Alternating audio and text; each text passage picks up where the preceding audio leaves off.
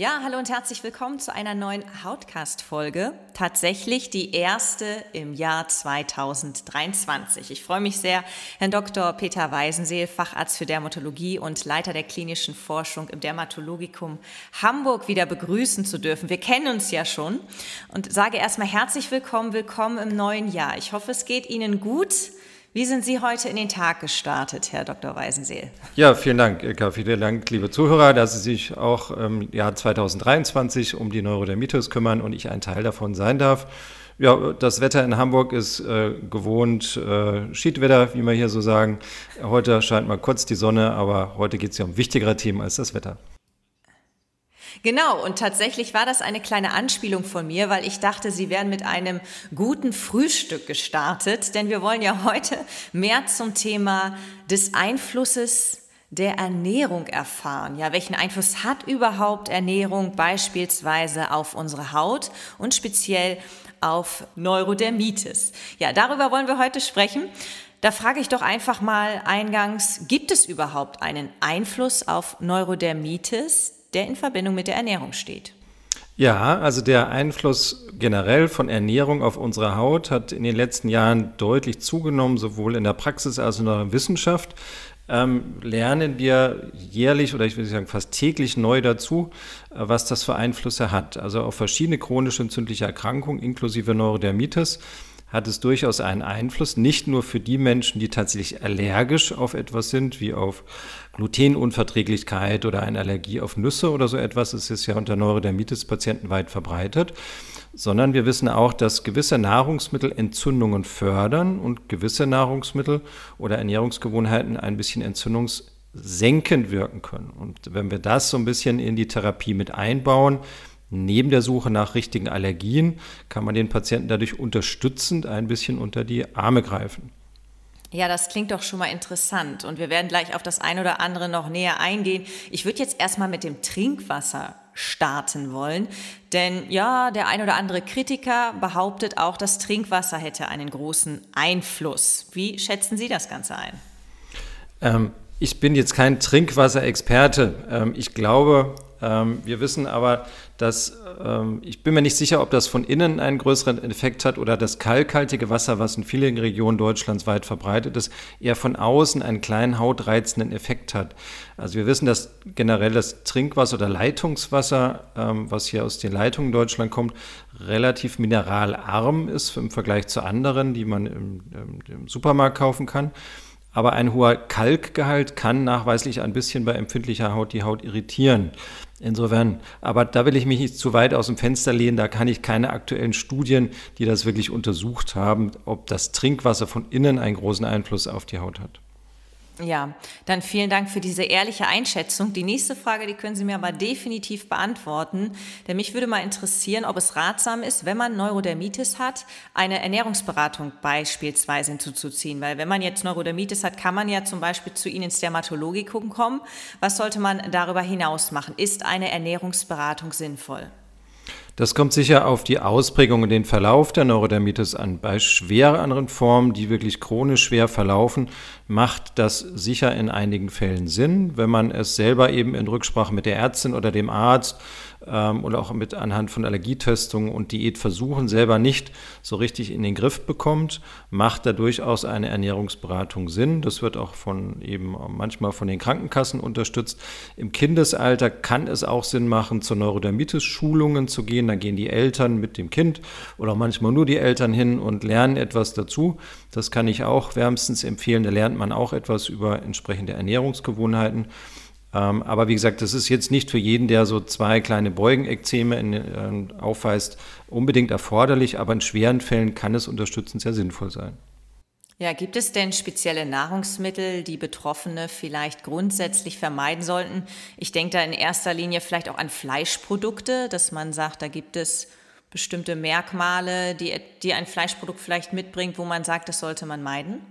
Ja, Fleisch generell ist ja nicht schlecht. Also der Trend geht ja sowieso bei vielen, gerade jungen Menschen, so ein bisschen zu vegetarischer, veganer Ernährung, was grundsätzlich für die Haut nicht schlecht ist. Aber Fleisch per se ist jetzt nicht schädlich für die Haut. Ähm, ähm, bei Patienten, die chronische Entzündungen haben wie Neurodermitis, empfehlen wir, dass man zum Beispiel rotes Fleisch ein bisschen meidet, vor allem Schweinefleischprodukte, also nicht nur äh, der Schnitzel, sondern auch Wurst, Salami etc ähm, weil dort Eiweiße enthalten sind, die vom Körper eventuell in Entzündungsbotenstoffe umgewandelt werden können. Das kennen wir auch bei Rheuma-Patienten, die sollen das auch meiden. Also eher, wenn jemand Fleisch isst, eher helles Fleisch, Fisch, Geflügel, da sind diese Stoffe nicht so enthalten. Aber auf der anderen Seite sollten Patienten generell etwas sich entzündungsarm ernähren.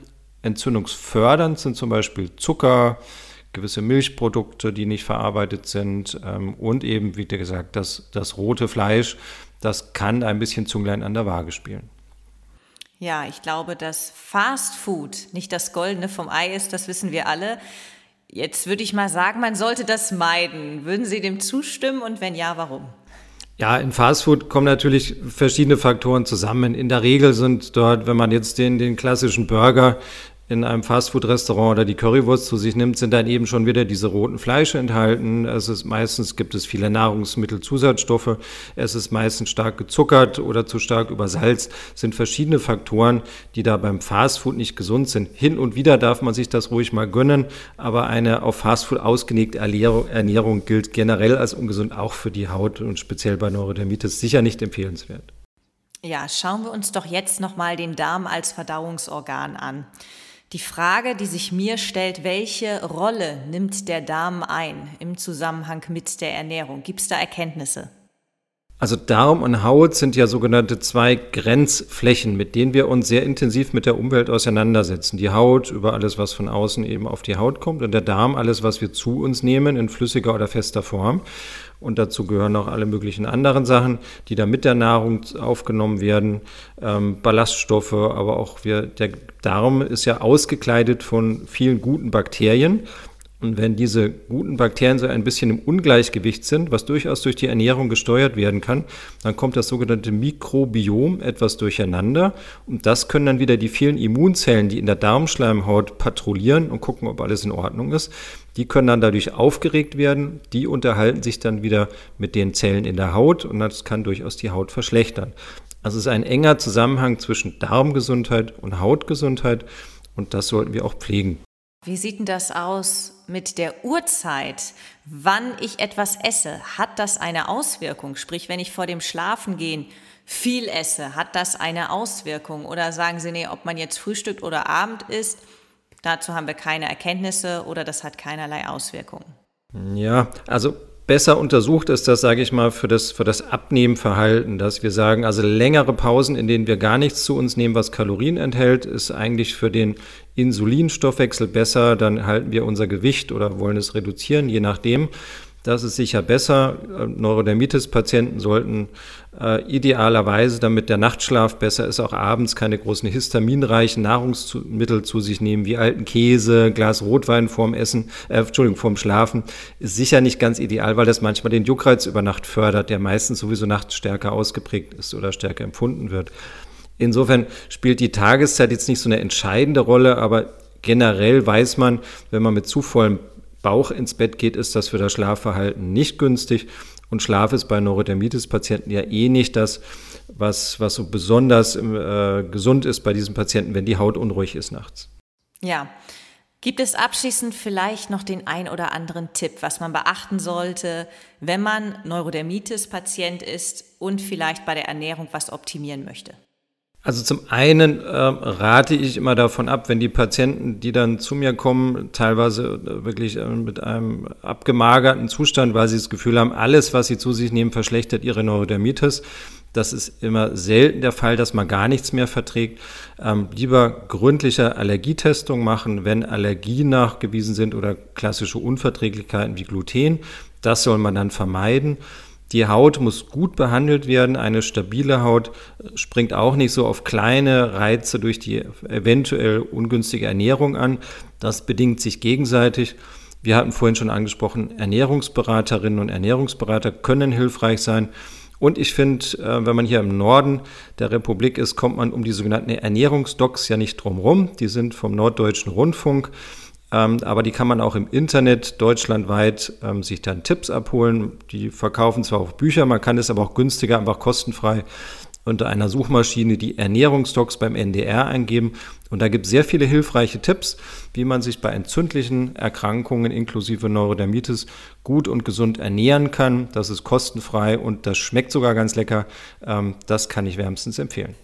Perfekt, das klingt doch vielversprechend. Dann sage ich vielen Dank, dass Sie sich heute wieder die Zeit genommen haben.